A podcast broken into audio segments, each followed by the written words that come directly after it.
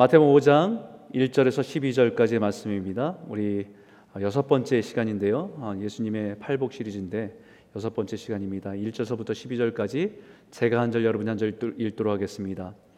예수께서 무리를 보시고 산에 올라가 앉으시니 제자들이 나아온지라 입을 열어 가르쳐 이르시되 심령이 가난한 자는 복이 있나니 천국이 그들의 것이미요 애통하는 자는 복이 있나니 그들이 위로를 받을 것이미요 온유한 자는 복이 있나니 그들이 땅을 기업으로 받을 것이미요. 의에 줄이고 목마른 자는 복이 있나니 그들이 배부를 것이미요. 궁휼히 여기는 자는 복이 있나니 그들이 궁휼히 여김을 받을 것이미요. 마음이 청결한 자는 복이 있나니 그들이 하나님을 볼 것이미요. 화평하게 하는 자는 복이 있나니 그들이 하나님의 아들이라 일컬음을 받을 것이미요 의를 위하여 박해를 받는 자는 복이 있나니 천국이 그들의 것임이니라. 나로 말미암아 너희를 욕하고 박해하고 거짓으로 너희를 거슬러 모든 악한 말을 할 때에는 너희에게 복이 있나니 기뻐하고 즐거워하라 하늘에서 너희의 상이 큼이라 너희 전에 있던 선자들도 이같이 박해하였느니라 아멘. 오늘 예수님의 산상순 팔복 중에서 어, 우리 여섯 번째 복에 대한 말씀을 여러분과 같이 나누길 원합니다. 우리 한번 다시 한번 읽었지만 그래도 한 목소리로 한번 다시 한번 집중하며 읽었으면 좋겠습니다. 함께 읽겠습니다. 마음이 청결한 자는 복이 있나니 그들이 하나님을 볼 것이미요. 마음이 청결한 자가 복이 있다고 말씀하십니다. 마음이 퓨어한 사람. 마음이 깨끗한 사람, 그 사람이 복이 있다. 그런데요, 여러분, 어, 마음은 도대체 어디 있는 겁니까? 우리 마음, 마음 이렇게 얘기하는데 마음은 어디 우리의 몸에 어디에 있는 걸까요? 당연히 많은 사람들은 마음은 우리의 가슴에 있다고 말합니다. 아, 다른 사람들이 말할 때에 내 마음이 아파 막 할 때도 우리 가슴을 이렇게 움켜잡고 표현합니다. 또 당, 상대방에게 사랑을 고백할 때도 어, 우리 마음에 당신의 그 사랑하는 마음이 있다는 것을 표현하기도 하지요. 어, 그래서 고대 이집트 사람들은 어, 이 마음이 우리의 심장 안에 있다라고 믿었습니다. 그래서 사람이 죽으면 언젠가는 그 영혼이 다시 살아나 죽은 몸으로 돌아올 거를 믿었기 때문에 사람이 죽으면 미라로 이렇게 아, 부패하지 않도록 그 미라를 만들었습니다. 근데 그 미라를 만드는 중에 다른 것들은 썩기 쉬운 뇌는 제거하지만 심장만큼은 따로 보관을 했습니다. 심지어는 인디언들은 어, 원주민들 네이티브 원주민들은 심장이 심장이 마음의 중심이어서 생각조차도 이 심장으로 하는 것이라고 믿었습니다. 이것은 고대뿐만 아니라 오늘날 동서양에 이르기까지 심장이 마음과 연결되어 있다고 믿습니다. 그래서 영화에서도 우리가 심장을 얘기할 때 영어 하트라고 하잖아요. 하트, 심장, 또 마음이라고도 표현하는 그 두 가지 내용을 담고 있는 거지요. 한자에서도 심장, 마음 심자, 장 심, 마음을 담고 있는 곳이란 뜻에서 심장이라는 의미를 한자에도 표현하고 있는 거지요. 그래서 많은 사람들이 이 마음은 우리의 심장 안에 심장 안에 담고 있다라고 표현합니다. 그런데 최근에 현대 의학, 특별히 뇌 과학이 발달하면서 우리의 감정들, 기쁨과 슬픔을 느끼는 곳이 이 심장이 아니라 아, 두뇌라고 이렇게 연구하고 발표합니다. 그래서 우리가 일반적으로 알고 있는 마음으로 느끼는 감정은 두뇌에서 반응하면서 신경 전달 물질을 호르몬이나 이런 물질을 아, 분비 분비하기 때문에 우리가 감정을 느낀다라고 말하고 있습니다. 예를 들어서 두려움을 느끼는 것은 두뇌에서 아드레날린이 분비되면서 뇌와 심장과 근육 등에 피가 집중되고 다른 기관들이 혈액에 감소하게 되고 그렇기 때문에 판단은 굉장히 예민해지고 심장은 벌떡이고 또 뇌는 진해지고 동공은 확대되는 현상들이 나타난다고 말합니다. 또 사랑을 느끼는 것도 결국은 그런 도파민이나 옥시토민 같은 호르몬이 아, 가슴을 두근거리게 만들고 정신을 몽롱하게 만들고 황홀하게 만드는 역할을 하게 된다. 그래서 어떤 사람들은 요즘에 어떤 사람들은 우리의 마음은 심장이 아니라 결국은 뇌에 있다라고 말하는 또 주장하는 사람들도 있습니다. 여러분은 어떻게 생각하세요? 여러분은 우리의 마음은 어디 있을까요? 우리의 마음이 심장에 있다고 말하든지 아니면 두뇌에 있다고 말하는 것은 사람을 일차적인 존재, 생물학적인 존재로 볼 때 어디에 존재하느냐라고 따지는 겁니다. 근데 사람은요, 영적인 존재예요. 우리의 마음이 분명히 존재하고 있습니다. 하지만 인간으로 눈으로 볼 수 없기 때문에 어디에인가 존재하는 것을 우리가 알 수 없어요. 보이지 않지만 그 마음은 우리의 뇌와 우리의 심장에 영향을 미쳐서 우리의 삶에 엄청난 영향을 미친다는 것은 분명한 사실입니다. 그 마음이 우리의 신체뿐만 아니라 우리의 감정뿐만 아니라 우리의 영적인까지도 영향을 미치기 때문에 너무 중요하다는 것입니다. 마음은 보이지 않지만 우리의 영, 영혼과 육체의 중요한 역할을 담당하고 있기 때문에 성경은 우리에게 이렇게 권면합니다. 모든 지킬 만한 것 중에 더욱 내 마음을 지키라. 생명이 근원이 이에서 남이니라. 세상 우리가 지켜야 할 것들이 참 많이 있습니다. 그죠? 재산도 지켜야 되죠. 관계도 지켜야 되죠. 명예도 지켜야 되고요. 요즘 같은 때는 가장 지켜야 될 가장 중요한 것 중에 하나가 건강 지키는 게 가장 중요하지 않습니까? 그런데 정말 많은 것들 지켜야 될 것, 소중한 것들이 많은데 그 중에 정말 지켜야 될 것이 뭐냐? 그것은 우리들의 마음이라는 거예요. 그렇잖아요? 여러분 마음이 무너지거나 병들면 재산이 많은 것이 아무 의미가 없습니다. 마음이 무너지면 건강하게 사는 것조차도 고통입니다. 그렇기 때문에 내 마음을 지키라. 더욱 지키라라고 성경 우리에게 강조하고 있는 거예요. 여기 내 마음을 지키라는 말이 아, 비질란트라는 단어인데요. 이게 딜리전트리한 뜻이에요. 그러니까 부지런히 방심하지 말고 경계를 늦추지 말고 우리의 마음을 지켜라라는 거예요. 우리 육체의 심장과 두뇌가 생명과 직접 연결되어 있어서 너무나 중요한 의미를 가지고 있지만 우리의 마음은 그 생명의 근원 심장뿐만 아니라 뇌뿐만 아니라 우리 육체뿐만 아니라 우리 영혼까지도 그 감당하고 있기 때문에 그 연결되어 있기 때문에 너무 중요하다고 말하고 있는 겁니다.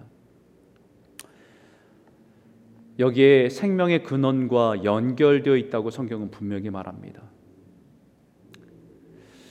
하나님께서는요, 어, 사람들을 보실 때에 가장 중요하게 보는 게 그래서 외모가 아니라 우리의 중심입니다. 사람들은 첫인상을 중요하게 여기고 사람들은 다른 사람의 어떤 행동하는 것을 중요하게 여기지만 하나님이 가장 중요하게 보는 것은요, 우리의 마음의 상태예요. 하나님을 향한 우리의 마음의 상태가 온전한지 건강한지 그것을 가장 먼저 보기 원하십니다. 왜냐하면 그것이 우리에게 가장 중요한 것이기 때문에요.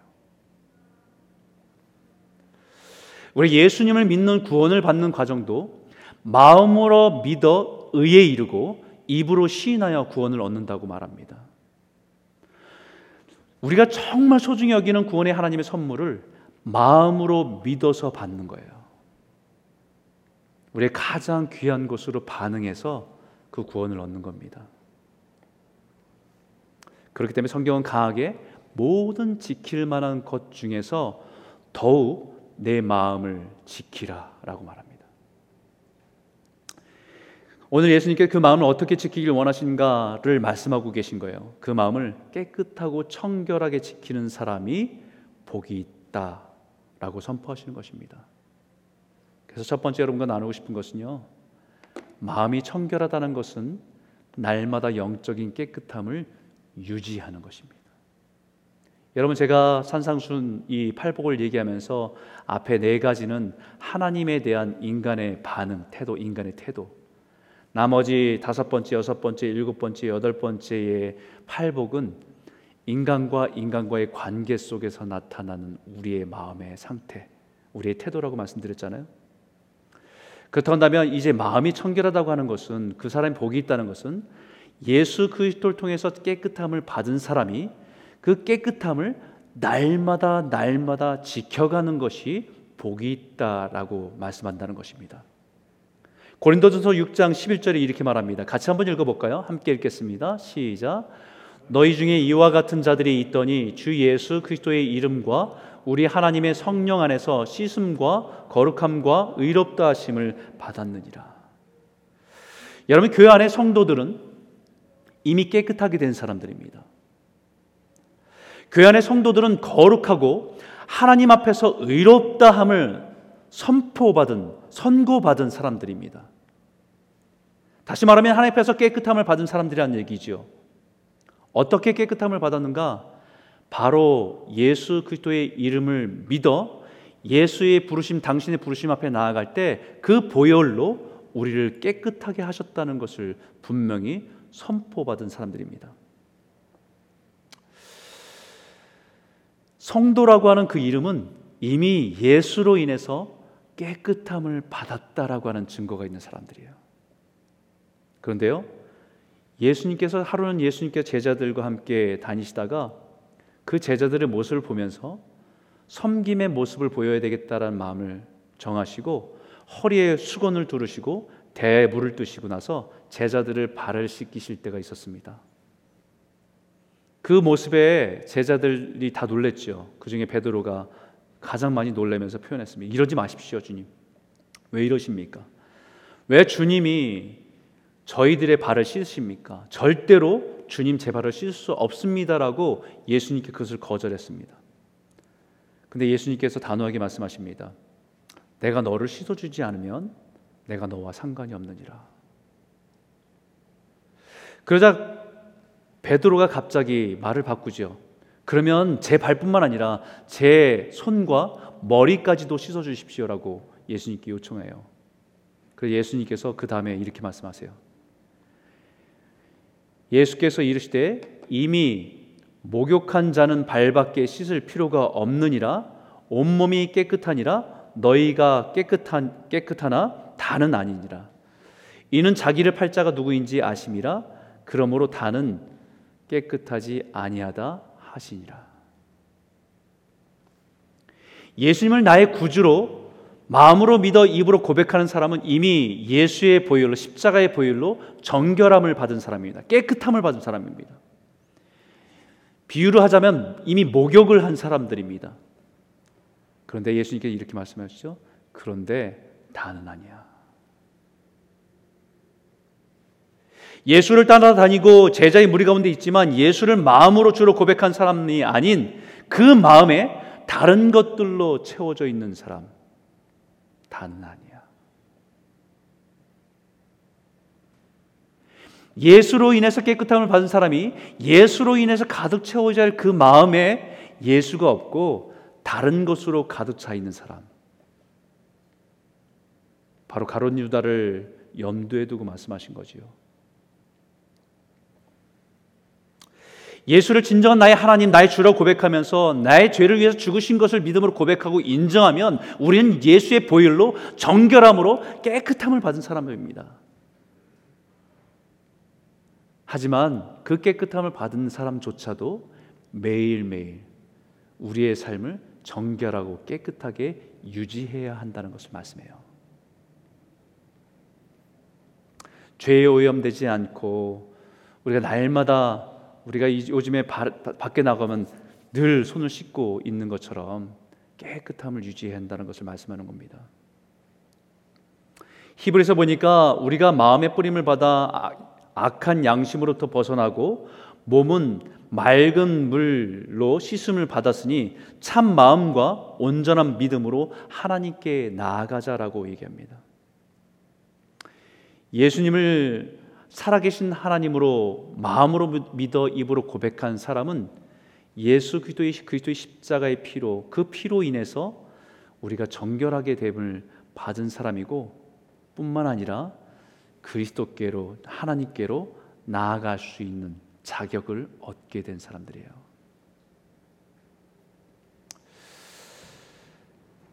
마음이 여전히 예수 그리스도의 보혈로 정결하게 되지 않은 사람은 하나님을 볼 수 있기는커녕 하나님께 나아갈 수 없습니다.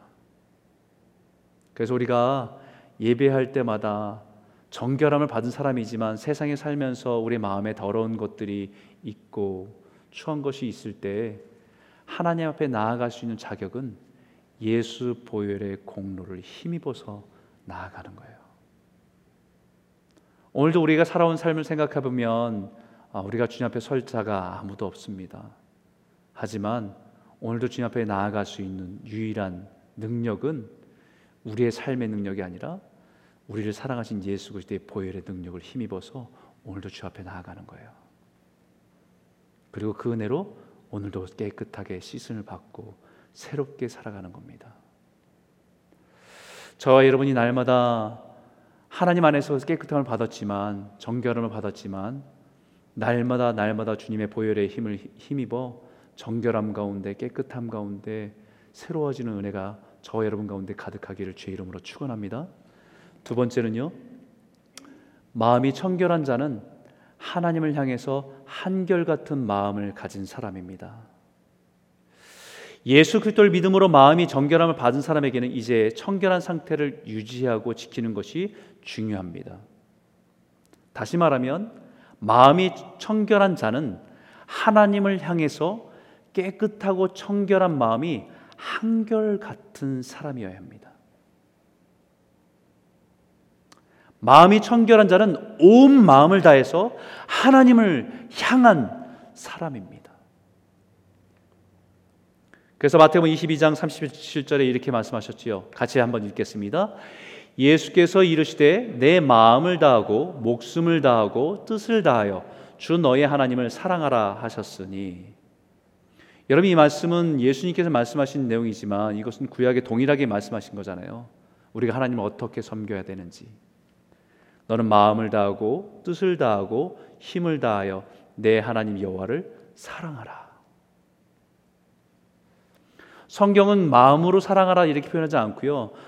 반복해서 정확하게 동일하게 말씀하시는 것은 내 마음을 다하고 with your heart가 아니고 with all your heart입니다. 너의 마음 전부를 다하고 마음의 90%는 하나님을 사랑하고 마음의 한 10%는 세상을 사랑하는 것, 그 나뉘어, 나뉘는 것을 원하지 않으신다는 거예요. 이게 가능할까요? 이 말은 다시 말하면 마음이 갈라지고 나뉘는 마음은 깨끗한 마음이 아니라는 겁니다. 정결한 마음, 온전한 마음이 아니라는 거죠. 그것은 이미 세상의 때가 묻은 겁니다. 그 마음은 이미 오염된 것입니다. 여러분 두 마음을 갖고 있다는 것이 가능하겠습니까? 성경 분명히 두 마음을 품지 말라고 얘기하세요. 세상과 하나님을 겸해서 섬길 수 없다고 말씀하는 것처럼 제가 저희 아내를 사랑합니다. 근데 제 마음에 사랑 고백을 하는 게 아니고요. 제 마음에 저희 아내를 사랑하면서도 다른 여자를 마음에 둘 수 있습니까? 없습니까?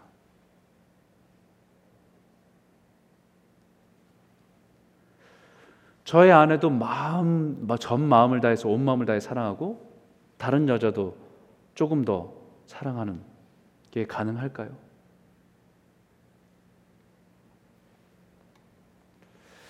마음이 나뉘면요, 온 마음을 다해 사랑하는 것이 아니에요. 최근에 한국에서 유행했던 드라마가 있습니다. 뭐 부부 부부 이야기인데요. 저도 잘 모르겠어요. 근데 거기서 유행한 얘기가 뭐냐면 한 그 외도한 남편이 자신의 아내에게 뭐라고 얘기했냐면 사랑에 빠진 게 죄는 아니잖아라고 얘기했더라고요. 저도 짧은 짧은 클립만 봤는데요. 그러면서 자신은 여전히 자신의 아내를 사랑하는 마음은 변함이 없는데 단지 다른 여자에게 사랑에 빠진 것뿐이라고 변명을 하는 겁니다. 여러분 그 마음이 온전한 마음입니까? 마음이 정청결하고 깨끗하다는 마음은 마음이 나뉘지 않고 변하지 않고 때묻지 않았다는 거예요. 하나님을 향해서 내 마음이 정결하고 깨끗하다는 말은 하나님을 향한 사랑하는 마음이 나뉘거나 깨끗 깨어지거나 흩어져 있지 않다는 것입니다. 하나님을 향한 정결하고 깨끗한 상태를 한결같이 유지하는 것을 청결하다라고 말합니다.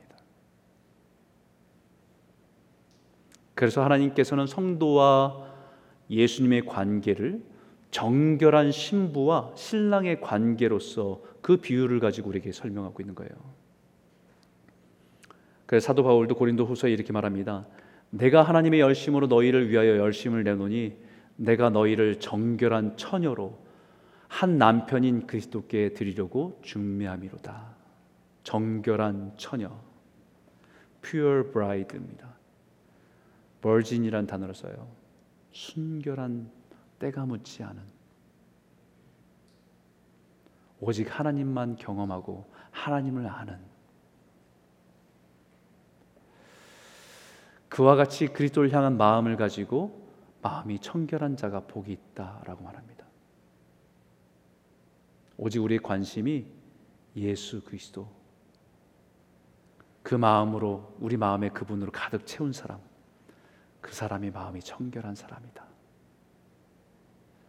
하나님을 향해서 순결하고 경결한 마음을 깨끗하게 지켜서 한결같은 마음으로 주님을 바라보시는 저와 여러분 모두가 되시길 주의 이름으로 축원합니다.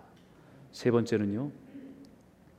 마음이 청결한 자가 누리는 복은 뭐냐면 하나님을 더욱 더 깊이 체험하고 알아간다는 거예요. 여러분 왜 이렇게 마음을 깨끗하게 청결하게 지키는 것이 중요하냐면 그것은 바로 우리가 살아가면서 보는 것은 보는 것을 결정하는 것이 마음이기 때문입니다. 마음에 무엇이 담겨 있느냐에 따라서 우리 보는 것이 결정되기 때문이에요. 그래서 눈은 마음의 창이라고 얘기해요. 눈은 마음의 창이다. 눈이 깨끗한데 아, 마음이 깨끗한데 눈이 흐린 사람은 없습니다. 마음이 깨끗하면요 눈도 초롱초롱합니다. 그게 정말 동안이에요. 동안 아이들처럼 깨끗한 눈이다 그래서 동안입니다. 사람들은 이런 깨끗한 마음을 갖고 세상을 보는 어린아이 같은 눈을 가지고 세상을 보는 동안을 바라기보다는 나이가 들어도 아이 같은 어려 보이고 싶은 동안을 더 원하지요. 사실은 우리가 사모해야 될 것은요. 아이와 같이 초롱초롱하게 깨끗한 마음으로 세상을 보는 눈이 우리에게 더 필요한 거예요. 마음이 청결해야 깨끗한 것, 선한 것들을 볼 수 있습니다. 그래서 예수님께서 마음이 청결하지 못한 사람을 가리켜서 당시에 바리새인들과 사두개인을 가리켜서 이렇게 말합니다. 보기는 보아도 보지 못하고 듣기는 들어도 깨닫지 못한다. 이 말을 구약의 선자들이 이스라엘 백성들을 향해서도 말한 것 똑같습니다. 하나님을 섬기지만 그 마음이 하나님이 아닌 다른 것들, 세상의 것들로 가득 차 있는 그들을 향해서 보기는 보아도 보지 못하고 듣기는 들어도 깨닫지 못한다라고 말씀하는 거예요. 그러고 나서 예수님께 그러나 너희는 눈으로 봄으로 너희 귀는 들음으로 복이 있도다. 청결한 마음이 되어야 주님 앞에 깨끗한 마음이 되어야 하나님 말씀이 들리고 하나님의 눈으로 세상을 보기 시작합니다. 예수께서 외쳐 이르시되 나를 믿는 자는 나를 믿는 것이 아니요 나를 보내신 이를 믿는 것이며 나를 보내 보는 자는 나를 보내신 이를 보는 것이니라. 예수를 믿는 것이 예수님만 믿는 것이 아니라 예수님을 보내신 하나님을 믿는 것이고 예수님을 보는 것은 예수님만 보는 것이 아니라 예수님은 우리를 위해서 구주로 구세주로 보내신 하나님을 보는 것이라고 분명히 말씀하십니다. 우리가 예수님을 말씀을 통해서 보고 경험하는 것은요. 예수를 통해서 하나님을 보게 하시는 거예요. 마음으로 보는 것이요. 여기서 하나님을 본다는 것은 마음이 청결한 자가 하나님 본다는 이 본다는 말은요. 눈으로 본다는 그런 의미도 있지만 마음으로 본다는 겁니다. 다시 말하면 마음으로 본다는 것은 하나님을 경험한다는 거예요. 하나님을 체험하는 겁니다. 하나님의 주신 은혜와 기쁨으로 살아가는 겁니다. 그래서 이 마음이 청결한 자는 복이 있나니 그들이 하나님을 볼 것이며라고 이 말한 이 말씀을 유진 피터슨 교수는 이렇게 번역을 했어요. 영어로 이렇게 번역된데요. 한글로도 번역된 것을 읽으면요. 내면 세계 곧 마음과 생각이 올바른 너희는 복이 있다. 그때에야 너희는 바깥 세상에서 하나님을 볼 수 있다. 우리 inside world가 예수님으로 가득 채운 사람이 우리가 살아가는 outside world에서 예수님을 발견하는 겁니다. 예수님을 보는 거예요. 예수 그리스도를 가득 채운 사람은 우리가 살아간 삶의 현장 속에서 하나님의 일하심을 볼 수 있습니다. 하나님의 눈물을 봅니다. 하나님께서 안타까워 하시는 것을 보면서 같이 아파할 수 있습니다. 그리고 하나님께서 우리의 삶을 통해서 바라고 원하시는 것이 무엇인지를 보게 됩니다. 그 사람이 복이 있다라는 거예요. 여러분 우리가 잘 아는 마더 테레사가 인도의 캘커타에서 사랑의 성교에 세우고 가난한 자들, 병든 자들, 죽어가는 자들, 버리전 아이들을 돌보는 일을 많이 했지 않습니까? 그리고 상도 받고 사람들에게 많이 알려졌습니다. 결코 쉬운 일은 아닙니다. 유명한 일화가 있어요. 이 테레사 수녀 이야기가 많이 알려지면서 한 신문 기자가 그 테레사 수녀에게 질문을 한 적이 있어요. 취재하면서 질문한 적이 있습니다. 이 일이 이런 사람들 돌보는 일이 쉬운 일이 결코 아닌데 어떻게 날마다 그런 사람들을 찾아가서 그렇게 돌보고 사랑할 수 있습니까? 라는 질문을 했어요. 그때 그분이 한 대답이 참 대단합니다. 이렇게 대답했습니다. 나는 모든 사람에게서 그리스도를 발견합니다. 그래서 나는 모든 사람이 그리스도라고 알고 있습니다.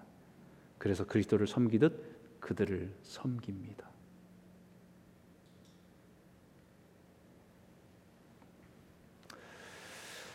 약한 자를 돌보는 것, 가난한 자를 돌보는 것 힘겨운 일인데 그것을 꾸준히 변함없이 할 수 있었던 것은요. 그들 안에 예수님을 보기 때문이에요. 우리가 우리 마음에 예수를 가득 채우면 우리가 우리 자녀를 볼 때 예수님이 사랑하는 우리 자녀들, 예수님이 사랑하는 나의 아내, 예수님이 사랑하는 나의 남편, 예수님이 사랑하는 손님, 우리가 예수를 통해서 그들을 바라볼 수 있으면 우리의 삶은 굉장히 많이 변할 겁니다. 우리 가정도 엄청나게 변할 겁니다. 저는 여러분들이 저와 여러분이 우리가 보고 우리가 만나는 사람들 그들 안에 계신 예수 그들을 사랑한 예수를 발견해서 정말 예수를 대하듯이 그들을 사랑하고 섬기는 복된 성도들이 다 되시길 주 이름으로 축원합니다. 그럼 우리의 마음의 청결함이 깨끗함을 잃어버렸다고 한다면 우리는 어떻게 해야 됩니까? 하나님이 우리의 마음에 청결함을 잃어버렸다. 예수 그리스도의 보혈로 우리를 청결함을 깨끗함을 주는 성도들이 우리 마음의 청결함을 잃어버렸을 때 하나님 우리에게 어떻게 하실까요? 하나님은 우리의 인생을 우리의 청결함을 회복하기 위해서 때로는 고난을 통과하게 하세요. 그 고난을 통과하면서 우리 마음에 하나님 아닌 것을 채운 것들을 다 버려두게 하고 오직 하나님으로만 채울 수 있는 시간을 우리에게 허락해 주시는 것이 고난입니다. 세상의 불순물들이 우리 마음에 끼어서 하나님의 뜻을 잘 분별되지 않고 하나님의 마음이 잘 느껴지지 않고 하나님의 선하심이 계획이 보이지 않을 수 있습니다. 그런 우리들에겐 우리 인생에는 참 힘겨운 시간이지만 피하고 싶은 과정일 수 있지만 분명한 것은 그 고난을 통해서 하나님을 더욱더 선명하게 보게 하신다는 거예요. 성경의 고난이라고 하는 대표적인 인물이 욥인데 그의 인생을 통해서 그가 우리에게 주고자 하는 메시지 하나가 분명히 있습니다. 그 메시지가 이거예요. 같이 한번 읽어볼까요? 함께 읽겠습니다. 시작. 내가 죽게 대하여 귀로 듣기만 하였사오나 이제는 눈으로 주를 배움나이다. 예전에도 하나님을 알았어요. 예전에 하나님을 들었습니다. 하나님을 사랑했습니다. 그런데 고난을 다 통과하고 나니까 그가 고백하는 게 이제는 눈으로 주를 봅니다.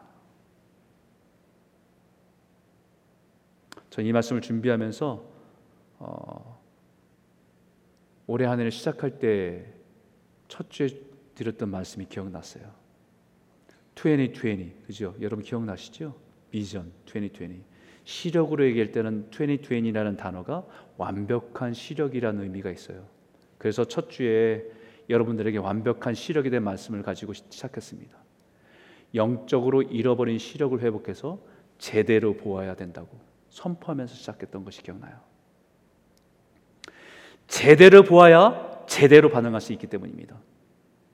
세상에 빠져서 지금 눈앞에 있는 피로에 마음이 빼앗겨서 낙심하고 절망하고 두려워하던 눈을 들어서 믿음으로 하나님의 비전, 하나님의 역사하심, 하나님의 역사를 이끌어 가시는 것을 보아야 오늘 우리가 서야 할 자리에 믿음으로 설 수 있기 때문입니다. 코로나 바이러스로 인해서 우리 마음이 하나님으로부터 멀어지면 안 됩니다, 여러분. 우리가 온라인으로 우리가 온라인 예배 드리면서 곳곳에서 제가 느껴지고 들려지는 얘기는 영적으로 조금씩 조금씩 무너진다는 얘기예요. 말씀을 가까이 하지 않는다는 얘기입니다. 기도 생활이 끊어진다는 얘기예요.